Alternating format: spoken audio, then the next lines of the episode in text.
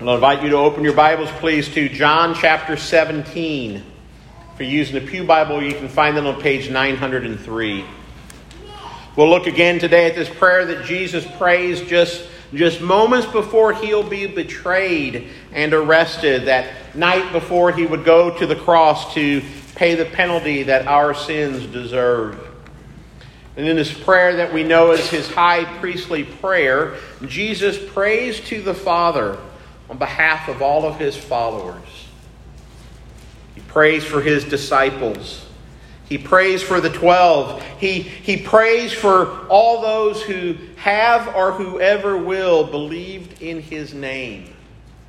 In this prayer, he prays also for you and for me. And that should be a great encouragement to us to know that the Lord Jesus Christ prays for us. But what is it that Jesus prays?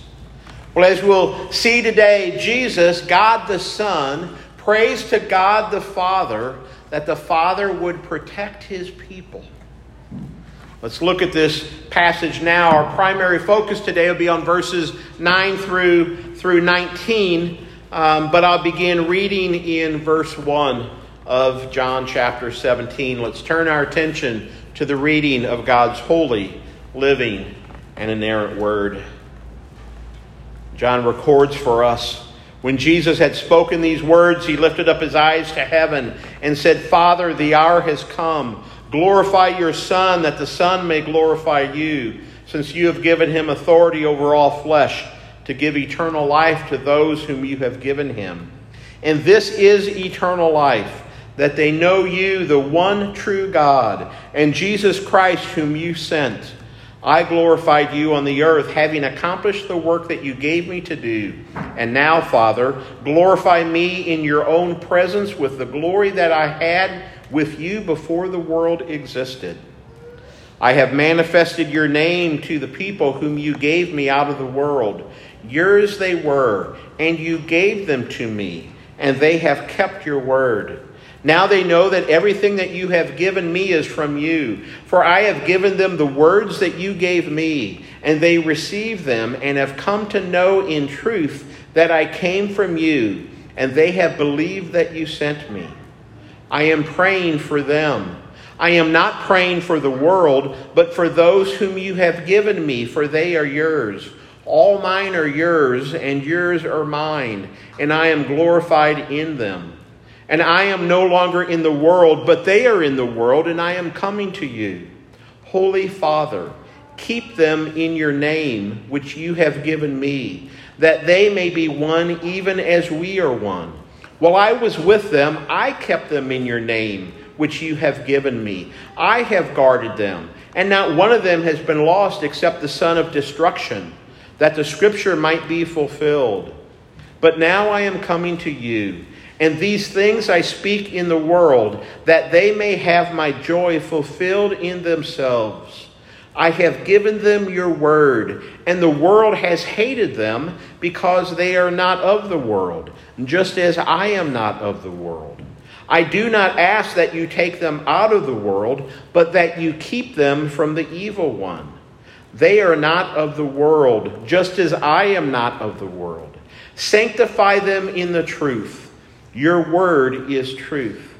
As you sent me into the world, so I have sent them into the world.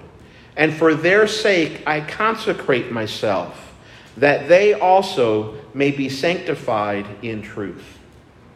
Let's consider one other passage of Scripture. We really won't focus on it in our, in our, in our message, but I still want to present this word to you to again demonstrate you how God is our protector. And that's Psalm 121. If you'd like to follow along, you can find that on page 516.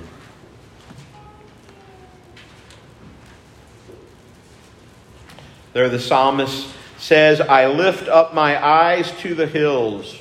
From where does my help come? My help comes from the Lord, who made heaven and earth. He will not let your foot be moved. He who keeps you will not slumber. Behold, he who keeps Israel will neither slumber nor sleep. The Lord is your keeper. The Lord is your shade on your right hand. The sun shall not strike you by day, nor the moon by night. The Lord will keep you from all evil. He will keep your life. The Lord will keep your going out and your coming in from this time forth and forevermore. Brothers and sisters, this is God's word for you today. The grass may wither and the flower may fade but the word of the Lord shall endure forever. Pray with me, please. Lord God, we thank you for your word. We thank you especially, God, for, for the word that you've placed in front of us today. This word, Lord, that tells us that you protect your people. Thank you, Father, for that protection. Show us, Lord, all of the ways that you protect us. Show us of our need for your protection. Thank you, Lord, that our survival doesn't depend upon us, but instead, for those whom you've died, Jesus, you have promised that you will lose none. Holy Spirit, enable us to rightly understand and apply these truths that we find in your word. Lord, may we do that this day. May we do that every day. And we pray this in the name of Jesus Christ, our King and our great high priest who prays for us. Amen. Well, let's cut to the chase. Here are the takeaways from today's message. Number one, know that God protects you. Number two, rest in the truth that God protects you. Number three, be emboldened by that truth, by that reality that God protects you. Attempt bold things for the Lord, knowing that He protects you as you do that. And then, number four, know that you're protected by the strength and the power of the Lord and not your own. But also recognize this these things that I have just declared, these things that we have read, these things that I will declare in this next half hour or so, know this these things are only true if King Jesus is your king. This protection, which we read in God's Word about how He protects His people, this protection is only for those who acknowledge His Lordship over their lives and who remain in him. There's great protection under the wings of the Almighty. But if you leave the Father's side, know that you also leave his fatherly protection. And we need his protection because we would be toast without it and without him. So, in this great high priestly prayer of Jesus, Jesus prays to the Father that the Father would protect his disciples. Why would he need to do that? Because they and we are weak. And because we have enemies.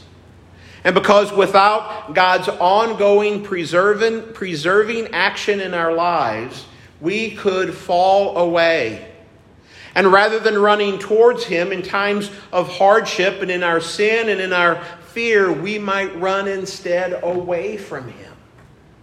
Or we might try to fend for ourselves, relying upon our own strength and our own wisdom, rather than trusting in and relying upon His strength and His wisdom. Let's consider particularly these first century disciples these 12 disciples. Although, actually, at this point in time, remember it's really only 11. Because remember what we read in verse 12. When Jesus said that he had protected his disciples and that none of them had been lost except for Judas, except for this one whom he calls the son of destruction. Friends, you and I would meet that same fate of destruction if not for God's preserving protection upon our lives. Think about these few men. Think about what they're going to experience in just a few minutes after Jesus concludes this prayer. They'll see their Jesus be arrested. Will they be arrested too? They'll soon see their leader, this loved one of theirs. They will very soon, in just a matter of hours, they will see him be murdered in broad daylight. Will they too be murdered? And even if they survive the next 24 hours, and even if they continue to carry on the message of Christ, will they be able to do that well? Will they, will they be able to do that? May they be able to take this message that they have received from their teacher, and may they continue to pass that on to others, together as one in the manner in which the Lord desires. Now, to guide us in our discussion in morning, this morning, I'd like for us to consider three questions. Why do we need God the Father to protect us? How is it that God the Father protects us? And for what purpose is it that God the Father protects us? Our first question is why do we need God the Father to protect us? And in this prayer, Jesus gives us at least two answers to that question. Jesus tells us that, that the first reason that we need God the Father to protect us is because the world is against us. And we see that first in, in verse 9 when Jesus says, I am praying for them. And by that he means his disciples. He says, I am praying for them. I'm not praying for the world, but for those whom you have given me, for they are yours. Do you see the distinction that Jesus makes between his disciples and everyone else. We'll see that same sense of distinction in verse 16 when Jesus says that those who trust in him aren't of the world, in the same sense that he's not of the world. So, on two occasions in this passage, Jesus makes this distinction between those who follow him and those who do not. Now, what does it mean when Jesus makes this reference to the world? Does he mean all of the earth? Does he mean the planet? Does he mean all people? Well, that's not exactly what he's talking about. But, but what is it then that he means when he uses this term, the world, in this passage? Well, in this passage, it seems that, that he means those who are opposed to the purposes of God. And we see that in verse 14. Look at that. Jesus, talking about his disciples, prays to the Father, saying, I have given them your word, and the world has hated them, because they, meaning his disciples, are not of the world. The world hates the followers of Jesus Jesus says in this passage. And in verse 12, we learn that his disciples need to be protected from the world because of the world's hatred of them. That's what Jesus says in, in verse 12 when he says, While I was with them, I kept them in your name. I kept them in the name which you had given me. I guarded them.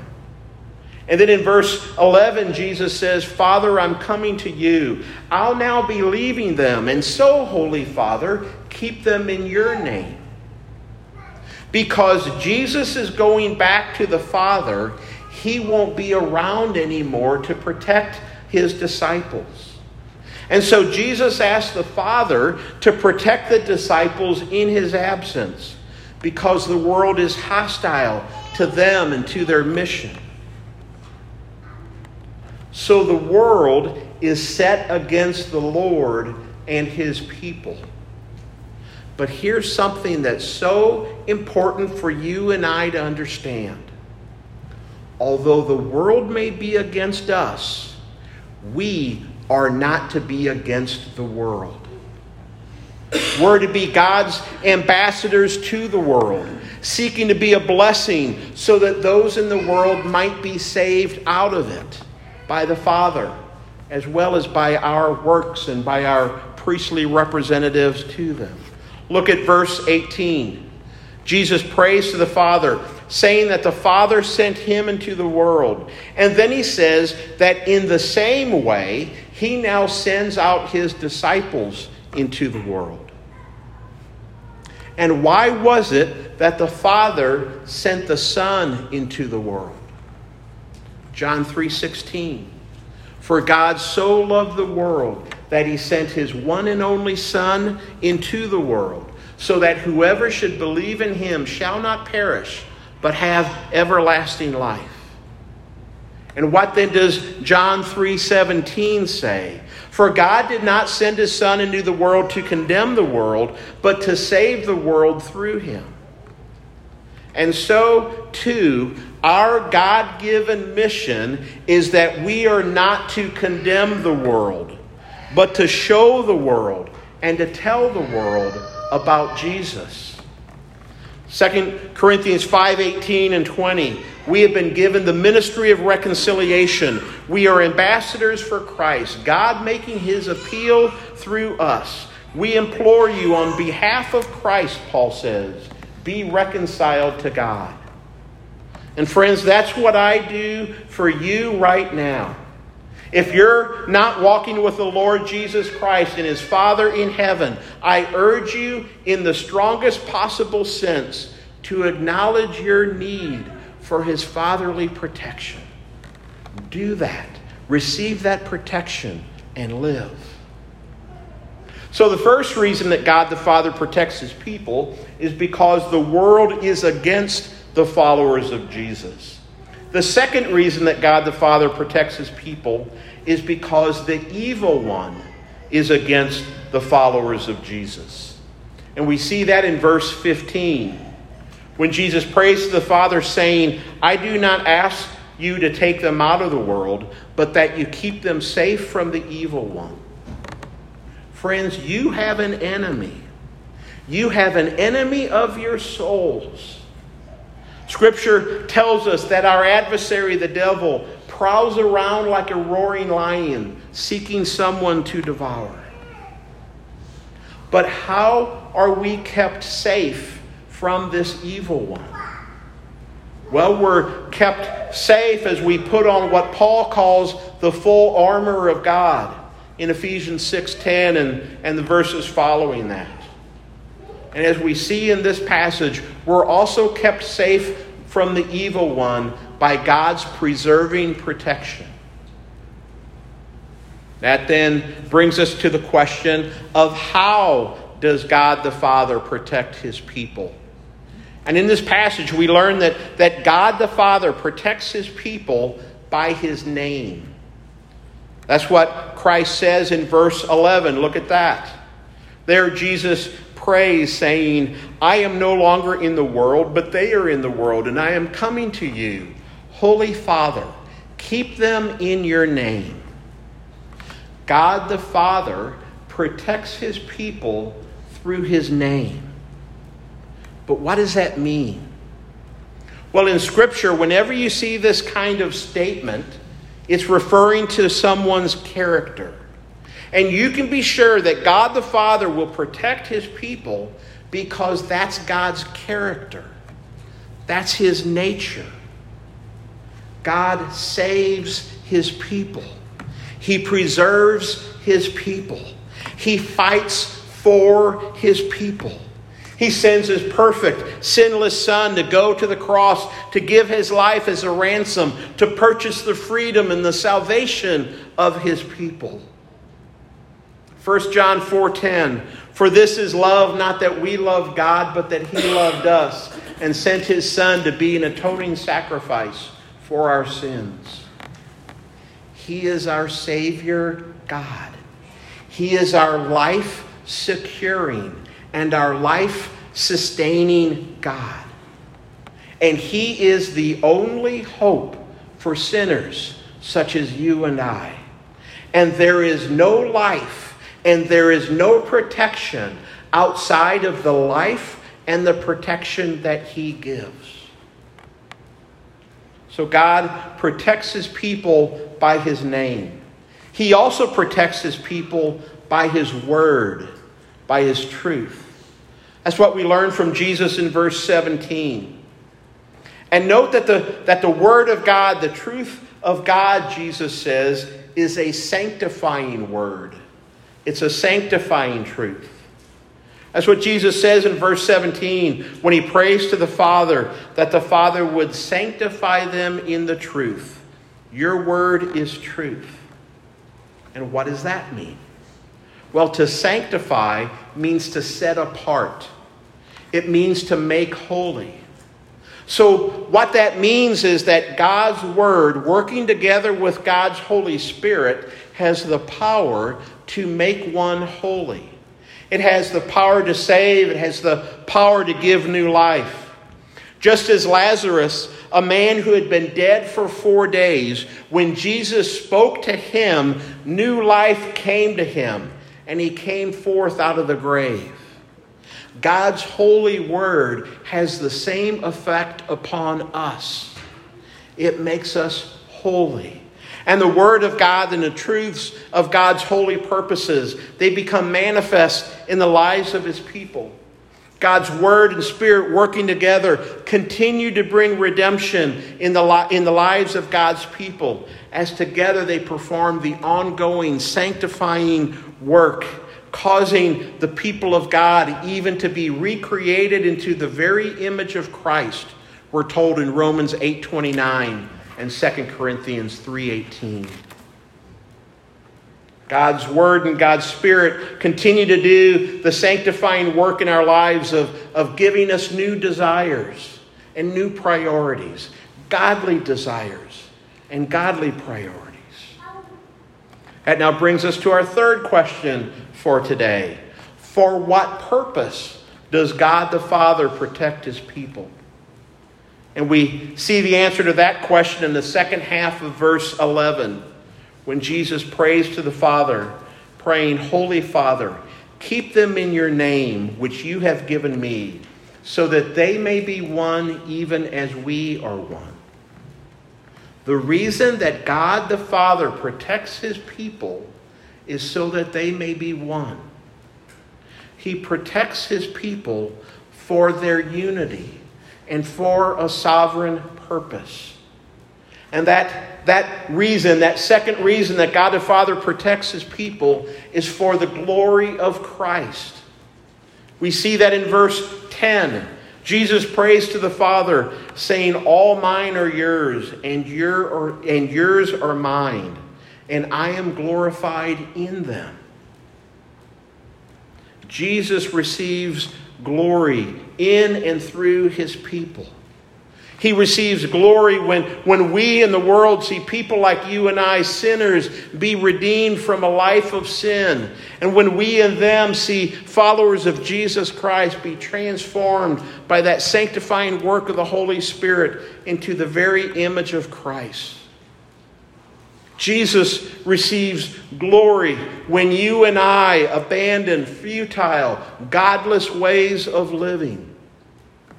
And when we turn from those ways to God's ways. And when we do that, God the Father and God the Son and God the Holy Spirit are glorified and worshiped. And so here's this question Is God the Father and God the Son and God the Holy Spirit receiving glory by the way in which you are living? Do they receive glory from the way in which I am living? Do the Father and the Son and the Holy Spirit receive glory for the way in which we live with one another as brothers and sisters in Christ here at Newport Church? Friends, that is the reason why the Father protects his people. And if we are not, if he is not receiving that glory in some way through our lives, it's only because of one of two things. Either we're not living rightly as his redeemed people, or it's that we're not among his redeemed people. Friends, look to the Lord acknowledge your need for Him and ask Him to cover you with His fatherly care and with the blood of Jesus Christ. For what purpose does God save us? Well, there's, there's this purpose. Again, the unity of God's people. Remember the context of this passage, of this prayer. Jesus, in, in just, just moments, will be leaving the world and, and he'll be returning to the Father. Now, of course, he'll be resurrected and he'll be with the disciples for 40 days following that, but then he returns to the Father.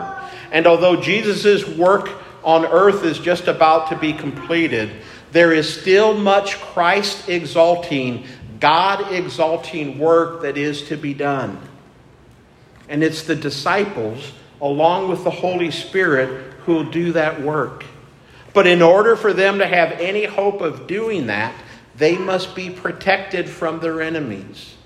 They must be protected from men such as the very men who lay hands upon Jesus. Those men who hate Jesus because of the words that he said. These disciples must be protected from those men and from all others in the world. They must be protected by the plot, by the schemes of the evil one. And friends, you and I need to be protected from those same enemies in that same way. And as people who've been redeemed by the Lord, as people who are being recreated through this ongoing sanctifying work of God's Word and God's Spirit, God desires for us to be protected and to also offer protection to one another, to our brothers and sisters in Christ, to build one another up, to protect one another from, again, from losing our gospel sanity. And we can protect one another as we encourage one another with the truths of God's Word. And as we pray for our friends, for our families who may not be walking with the Lord. And we pray that they would return to the Lord, that God Himself would cause their hearts to return to Him, that we pray that the Good Shepherd would leave the 99 to go after this one who is lost. God's desire for His church is so that the mission of God would continue, that His kingdom would continue to expand, and that we would make Him known to a world who will be lost and who will die without Him. We are called, as Jesus is our high priest, we are called also to offer that priestly service of proclaiming the excellencies of He who has saved us out of darkness and has transferred us into His marvelous light. And as we do that, Christ will receive glory. He will receive glory as the Father continues to protect His people. He'll receive glory as God's people, as you and I live together with one another in unity, protecting one another, encouraging one another, building one another up, working side by side, devoted to the Lord, devoted to one another, and devoted to the expansion of the kingdom of God, so that the Father and the Son would be glorified. But, friends, in order for us to do that, we need God's help. And one of the ways that the, that the Lord enables us to live this way to live together as brothers and sisters in Christ in communion, in communion with one another, and in communion with Him, is through this meal which He provides for us. God provides for us. In this meal, in the bread, and in the cup, He shows us His provision for sinners. The Lord Jesus Christ given for us, His body broken for us his blood spilt for us for the remission of sins. God protects us. But never lose sight of this. We are protected by God the Father because once, for your sake, God the Father was willing to not protect his son, but instead, on the cross, he abandoned his son. As his son was there on the cross, paying the penalty for your sin and my sin, paying the death that you and I deserve, the penalty that you and I deserve because of our sin. God the Father removed his hand of protection off of his son in that moment as the Lord Jesus hung on that cross and cried out, My God, my God, why have you forsaken me? Why have you removed your protection from me? And friends, he did that so that sinners like you and I might be brought into a saving relationship with him so that you and I might receive an eternal protection. Pray with me, friends. Lord God, we thank you. We thank you, Father, that we can rightly call you our Father. And that's only because we have been brought into relationship with Jesus Christ. We've been brought into union with Him. And He is your Son. And because He is now our covenant representative, you have caused us to be made to be your sons and daughters.